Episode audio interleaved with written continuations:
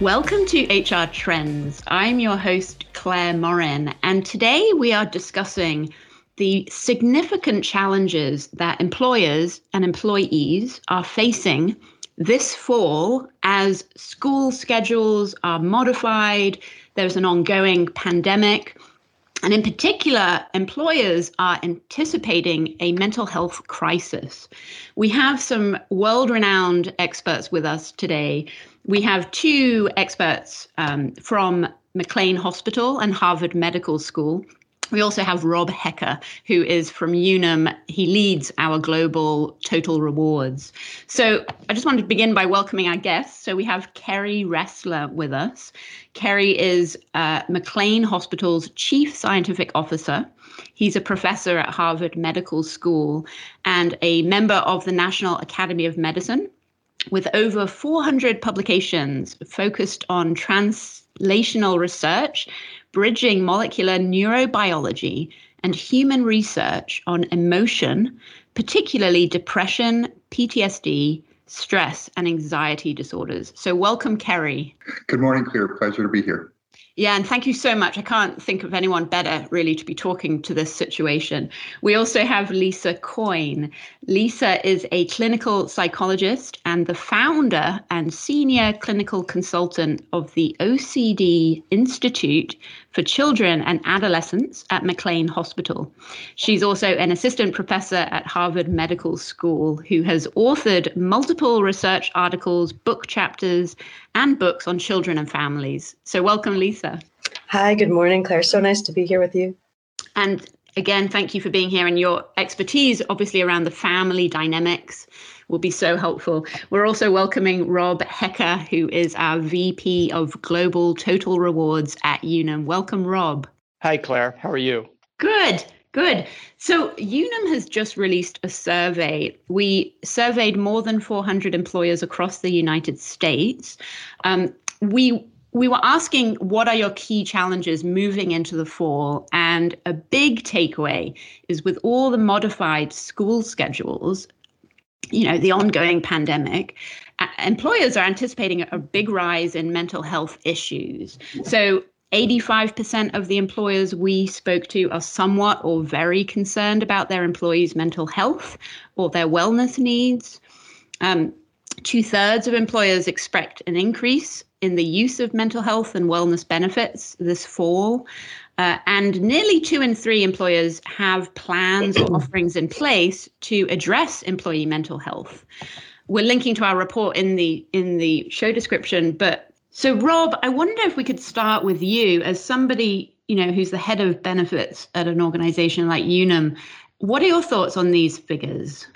Yeah, so that's a it's a interesting question, Claire. So I, I would, you know, in some ways, it's not surprising. Um, the, you know, I think that some of the issues that um, that data suggests in terms of the challenges people are having and the uh, stress that employees are experiencing due to childcare and other things um, is not new. And, you know, the, the whole notion of home and work balance has been a challenge for a long time, particularly for for for, for women and working mothers.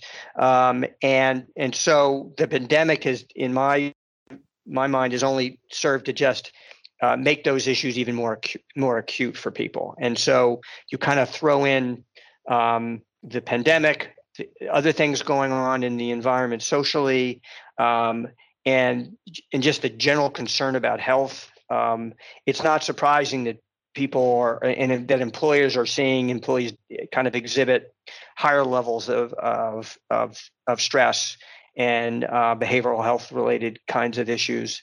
Um, so I, I think it's it's in a way we shouldn't be surprised as an employer. I think um, the challenge is is figuring out the right actions to take. Uh, to support employees in a way that's that that's meaningful and that that addresses kind of a, a whole spectrum of different needs and issues that they have, um, and because they're they're all going to be unique and different, and everybody's what causes what what is creating that stress is different for different people, um, and so it's trying to come up the right combination of of, of actions and and and things that you can do to kind of help mitigate some of it and and and help people kind of uh, better. better be more resilient and, and cope more effectively with everything that's going on. Kerry, I wonder, what is that sort of saying to you? And, and do you have any key pieces of advice you would share with employers? Sure. I think the main three things I would keep in mind are, one, that every individual is going to react differently to very stressful situations. And there's a whole number of factors that may create that, but but no two people are going to react the same way, and employers will need to be thoughtful about that. Number two, there's a whole host of really healthy behaviors and preventative measures that employers can take with their employees that will help keep most people healthy and most people resilient. But three, there are a number of behaviors and symptoms that should really be watched for that really suggests it's time to seek professional help. That's that's really useful. Um, I wonder if I could ask you if you could go a bit deeper then. You know, maybe what are some of those healthy ways to keep people resilient? Sure. Well, I think part of it is is good communication, clear communication, consistency, so that people feel like they know what they need to do, both to stay safe, what are the rules and regulations, and what do they do if they are having symptoms. Two, taking care of their emotional health, taking breaks from watching, reading, listening to news stories, social media, things that really become overwhelming, and the importance of really setting aside time not to be doing those things.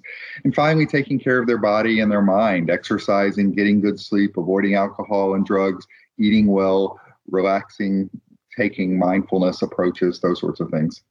And finally, I think, um, particularly in the employer space, using their employee assistance program, not just when they're sick, but really for, for suggestions and for guides in staying healthy. That's such great advice, that communication and, and, and normalizing the use the use of the E A P, I suppose, right?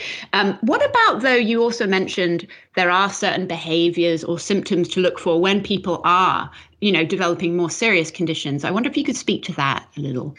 Absolutely. And the sorts of things clinically that we look for are when the stress, the sadness, the anxiety start to really start interfering with function, day-to-day function, relationship functioning, work function, when alcohol or other drug use are being used to cope, um, particularly when thoughts about self-harm, thoughts of hurting themselves or others are coming into play, or when they're having these intrusive thoughts, severe sleep disruption, disruption in eating, Um, and significant inability to um, interf- interfering with relationship and work in general. And finally, something that we may not think about as much are things like safeties and checking behaviors that are really beyond um, sort of the normal um, expectation these days that are starting to interfere with function. Could you just, just when you say safety or checking behaviors, could you explain that a little? Sure. I mean, I think at a time right now where everyone's supposed to be washing their hands and wearing masks, you know, there's a normal component. But what one can see is that these sort of obsessional behaviors can really get out of hand, and well, people will spend, you know, hours a day washing their hands or hours a day cleaning their food, and and to the point where on the one hand it's rationally decided this is protective behavior, but it's actually significantly interfering with their function, and it's starting to um, overlap with really emotional dysfunction and disorders and getting in the way of, of the rest of their life.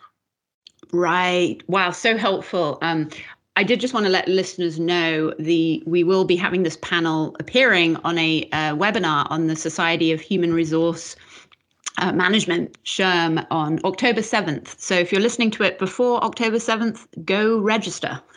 um, if you're listening to it after October seventh, we will be putting the re- recording on our website. So we'll link to it um, because that's really helpful, Kerry. Thank you so much. And Lisa, I wonder if I could pivot to you as an expert in child childhood ad- adolescence. You know, hmm. A big takeaway from the report is clearly the school schedule. Uh, in some, some respects, we might say chaos across the United States, very different in many states, well said. Right? Yes. Right. Um, and one thing we were asking employers, you know, how are you going to sort of help working parents? And I wondered if you had some key takeaways or best practices you would share, sort of seeing these surveys. I do. I do. And like Kerry, I'm going to emphasize that this is going to affect all parents differently. But a couple of things for employers to keep in mind is that when parents have children of different ages or with different developmental issues or behavioral issues, it's going to be more of a drain and more of a demand on them.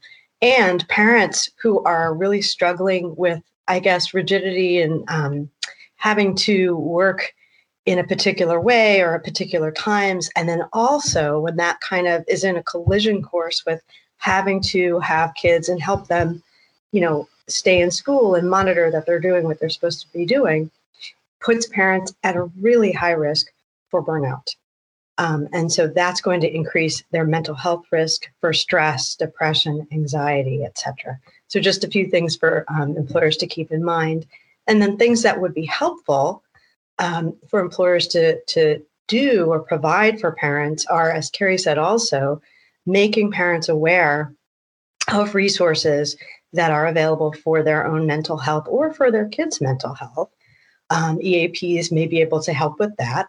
Also allowing for flexible schedules and creative thinking about how to manage that workload so that it's parents can be productive, but maybe at different times and things like that. And then I think treating all of this with, it, it's it's going to continue to unfold as we watch the rates of infection, and school schedules may change. And so parents holding that uncertainty, that's very stressful. So for employers to keep in mind that this is something that's beyond the parents' control and beyond the employee's control, um, and to kind of make a space and be ready for that as it occurs throughout the fall. That's so interesting. And, you know, it, your advice really is resonating with what we saw in the numbers, where we'll be asked, what accommodations do you plan to offer employees who will be juggling this work and modified back to school schedule? And the, the, the leading number, seventy-six percent, said flexible work schedules to allow for that homeschooling, um, followed by full-time work from home arrangements or reduced work hours. Mm-hmm. I wonder if you could speak more to that idea of flexibility, because it seems pretty important here. Uh, would you agree? I would agree. And I think, um, you know, from the employee's pers- or the employer's perspective, again, schedules are really important. And And then giving space for if there's, um, you know, extra demands as the schedules change or as kids are struggling, to make space for that. The other thing that might be important to think about is that given that parents pack so much time into their day to manage work and parenting, you know, maybe providing some small um, resources and small practices similar to the healthy behaviors that Kerry mentioned, you know, Um, some mindfulness might be something, you know, or just time to um, take a break, and helping parents develop healthy routines such that once you get into a routine, it's a little bit easier and there's a little bit more certainty about what's going on. So where that's possible, that's going to be helpful for parents. That's a great tip, that like bite-sized. So it's not mm-hmm. sort of a sixty minute, right. I don't know. Yeah, right. But something like five minutes.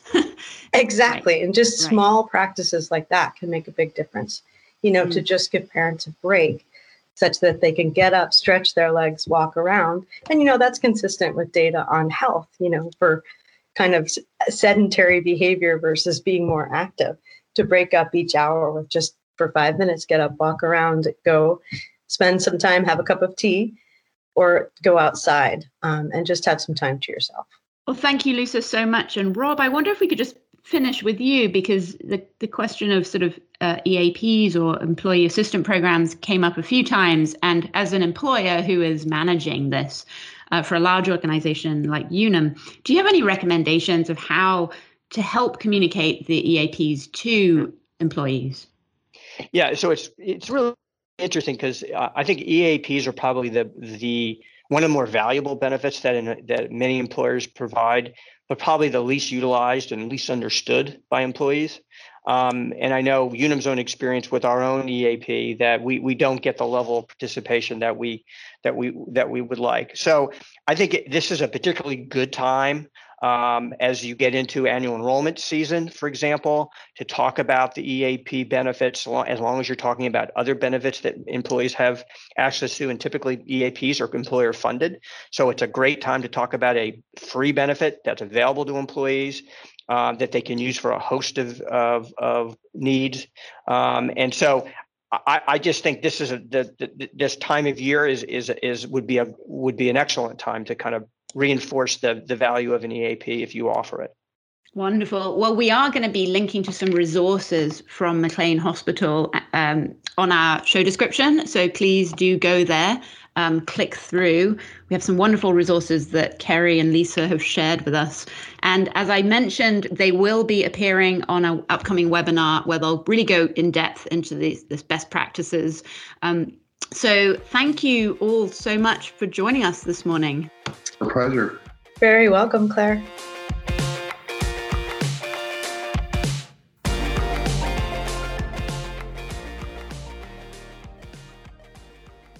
Unum is a registered trademark and marketing brand of Unum Group and its insuring subsidiaries.